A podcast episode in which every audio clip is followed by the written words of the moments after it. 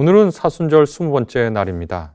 이날은 에베소서 4장을 통해 하나님께서 우리에게 새 사람을 입으라 라고 말씀하십니다. 에베소서 4장의 말씀입니다. 너희는 유혹의 욕심을 따라 썩어져가는 구습을 따르는 옛사람을 벗어버리고 오직 너희의 심령이 새롭게 되어 하느님을 따라 의와 진리의 거룩함으로 지으심을 받은 새 사람을 입으라. 그런즉 거짓을 버리고 각각 그 이웃과 더불어 참된 것을 말하라.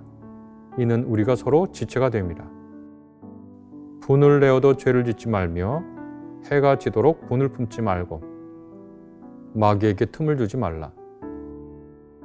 도둑질 하는 자는 다시 도둑질 하지 말고 돌이켜 가난한 자에게 구제할 수 있도록 자기 손으로 수고하여 선한 일을 하라.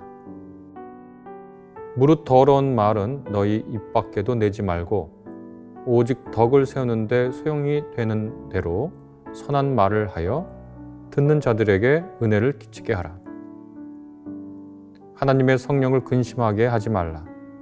그 안에서 너희가 구원의 날까지 인치심을 받았느니라. 너희는 모든 악독과 노함과 분냄과 떠드는 것과 비방하는 것을 모든 악의와 함께 버리고 서로 친절하게 하며 불쌍히 여기며 서로 용서하기를 하나님이 그리스도 안에서 너희를 용서하심 같이 하라. 아멘.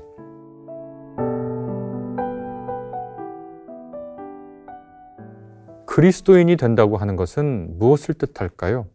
아마 여러 가지 은유로, 여러 가지 이야기로, 여러 가지 개념으로 말할 수 있을 겁니다.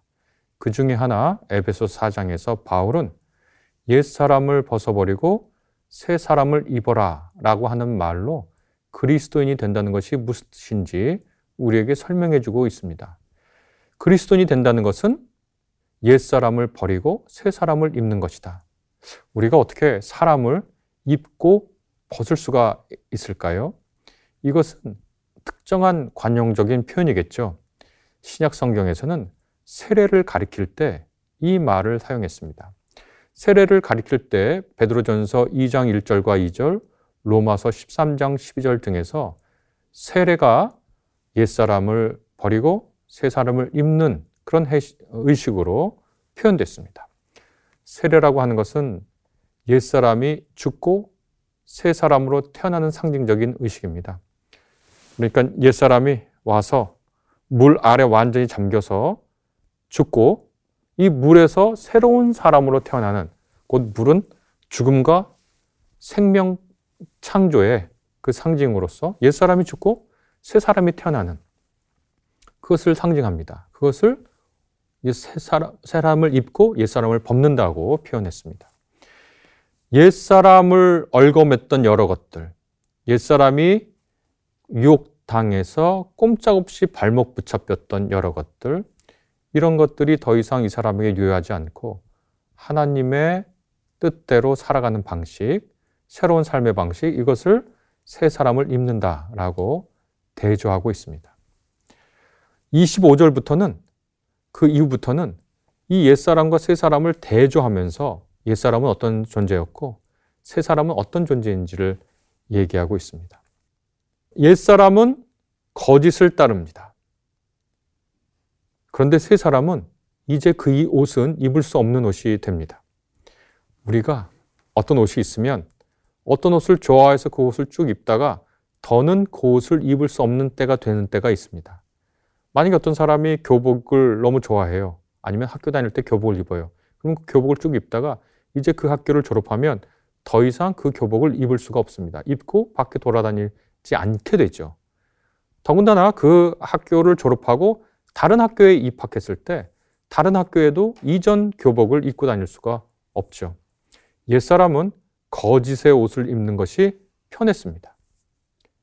상대방을 기만하는 그런 옷을 입는 것이 편했습니다. 그런데 새 사람으로 태어난 그리스도인들은 이제 그것이 전혀 옷에 자기 몸에 맞지 않습니다. 그 옷은 이전 학교에서 입던 교복과 같이 벗어버려야만 하는 옷이 되는 거죠. 왜 우리는 상대방에게 거짓을 말할까요? 그것은 우리가 이득을 보거나 특정한 공경에서 벗어나고자 하는 것이죠. 그러나 이제 새로운 삶의 방식을 택한 사람은 자신의 이웃에게 참된 말을 합니다. 자기의 잘못이나 실수 때문에 자기가 손해보는 것이 두려워서 했던 거짓을 이제 더 이상 하지 않고 다른 사람을 근거 없이 악담하고 저주하는 말을 이제 더 이상 하지 않습니다. 특별히 교회 내에서 믿음의 공동체 내에서 하지 않습니다. 왜냐하면 이제 그들이 나의 형제자매임을 깨달았기 때문입니다. 이어 바울은 26절에서 분을 내어도 죄를 짓지 말라고 얘기합니다. 옛사람은 분노하고 분노 때문에 죄를 짓는 것이 편안한 옷이었습니다. 그래서 그 옷을 입고 살았습니다. 네, 그러나 새 사람은 더 이상 분노의 옷을 계속 입고 있는 것이 이 사람에게 적합한 옷이 아니게 됩니다. 70인역 구역성경 10편 4편 4절을 보면 이렇게 되어 있습니다. 만일 내가 분이 나면 그 분으로 죄를 짓지 않도록 하라. 라고 이렇게 씁니다. 화를 낸다는 그 자체가, 화 자체가 나쁜 것은 아니죠. 우리가 의분이라고 하는 것이 있습니다. 정의가 왜곡되고 아, 마땅한 일이 어그러졌을 때 우리는 의분을 냅니다. 예수께서도 의분을 내셨습니다. 하나님을 뵙는 성전이 강도들의 소굴이 된 것을 보고 예수께서는 의분, 곧 의로운 분노를 일으키셨죠. 그래서 의분을 내는 것 자체가, 분을 내는 것 자체가 나쁜 것은 아닙니다.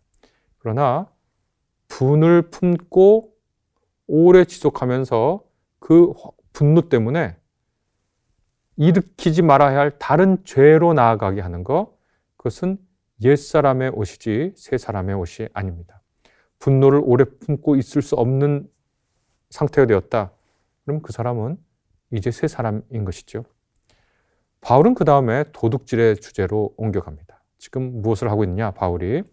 옛사람과 새 사람을 대조해 놓고 옛사람이 입었던 거짓말에 분노에 도둑질에 이런 옷들을 열관 후에 새 사람은 진실을 말하고 분을 내어도 그 분을 오래 품지 않고 있는 성격, 그 다음에 도둑질하지 않고 성실하게 이 땅의 삶을 사는 이렇게 대조해서 옛사람과 새 사람을 비교해 보여주고 이를 통해서 그리스도인이 어떤 존재인지를 알려주는 거죠. 도둑질이라는 것은 무엇인가요? 남의 노력의 결실을 빼앗는 겁니다. 이것은 다른 사람에게 기생하겠다는 것이거나 내 힘을 들여서 살지 않겠다고 하는 거죠. 자기가 살면서 자기의 몫의 일을 하지 않으면 다른 사람이 그 사람을 위해서 일을 해야 하는 건데요. 이런저런 구실로 남의 호의와 노력을 제 것인 양 생각하면서 살아가는 사람들, 이런 사람들의 삶도 도둑질이라고 할 수 있습니다. 바울은 그런 옛사람의 방식에서 벗어나서 새 사람의 옷을 입을 것을 주문합니다. 새 사람의 옷은 자기 손으로 수고해서 일해서 자기 목과 이웃의 목까지 더불어 버는 것이라고 얘기할 수 있겠죠. 나아가 불가피하게 가난한 믿음의 형제 자매들을 마음 깊이 돕는 것입니다. 세 사람은 자기 노력으로 자신의 생계를 챙기고 다른 사람을 돕는 삶이라고 말할 수 있겠죠. 성실한 손과 사랑으로 자기를 돌볼 뿐만 아니라 다른 사람의 삶도 돌본 사람인 사람 혹시 우리 주위에 있는 누구인가요? 혹시 그분의 얼굴이 생각났나요? 바로 그 사람이 그리스도로 새 사람이 된 사람입니다.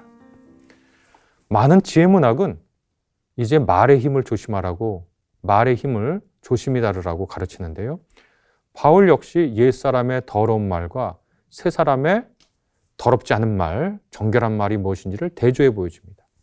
더러운이라고 하는 헬라어는 사프로스라고 하는 말의 번역인데 문자적으로는 나쁜, 부패한, 가치 없는, 해로운 그런 뜻입니다. 이는 단지 저속한 말을 뜻하는 것뿐만 아니라 다른 사람을 해치는 말, 비방하거나 이간질하거나 분쟁을 일으키는 그런 말들, 이런 말들을 더러운 말이라고 바울은 뜻하고 있는 겁니다. 대신 세 사람은 어떤 말을 하는가? 덕을 세우는 말, 선한 말, 그래서 공동체에 도움이 되고 듣는 사람들에게 은혜를 끼치는 말, 그런 말을 입에 담고 있는 것이죠. 바울은 옛사람과 새사람이 어떻게 다른지 끊임없는 목록을 만들 수 있을, 있을 겁니다. 그런데 이 모든 목록을 다 만들 수 없으니까 이렇게 간략하게 압축해서 얘기합니다. 너희는 모든 악독과 노함과 분냄과 떠드는 것과 비방하는 것을 모든 악의와 함께 버리고 옛사람의 삶의 방식이죠. 새 사람의 삶의 방식은 서로 친절하게 하며 불쌍히 여기며 서로 용서하기를 하나님이 그리스도 안에서 너희를 용서하심과 같이 하라 라고 옛사람과 새사람을 대조해서 얘기합니다. 저는 여기서 바울이 새 사람을 규정 지을 때 모든 악독, 모든 악의와 대조되는 삶의 방식으로 세 가지 품목을 꼽는데요. 친절해라. 서로 불쌍히 여겨라. 용서해라.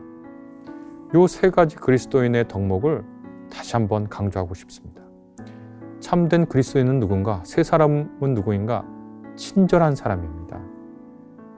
친절하다는 건 다른 사람의 삶의 사정을 미루어 짐작해서 살핀다는 뜻이죠.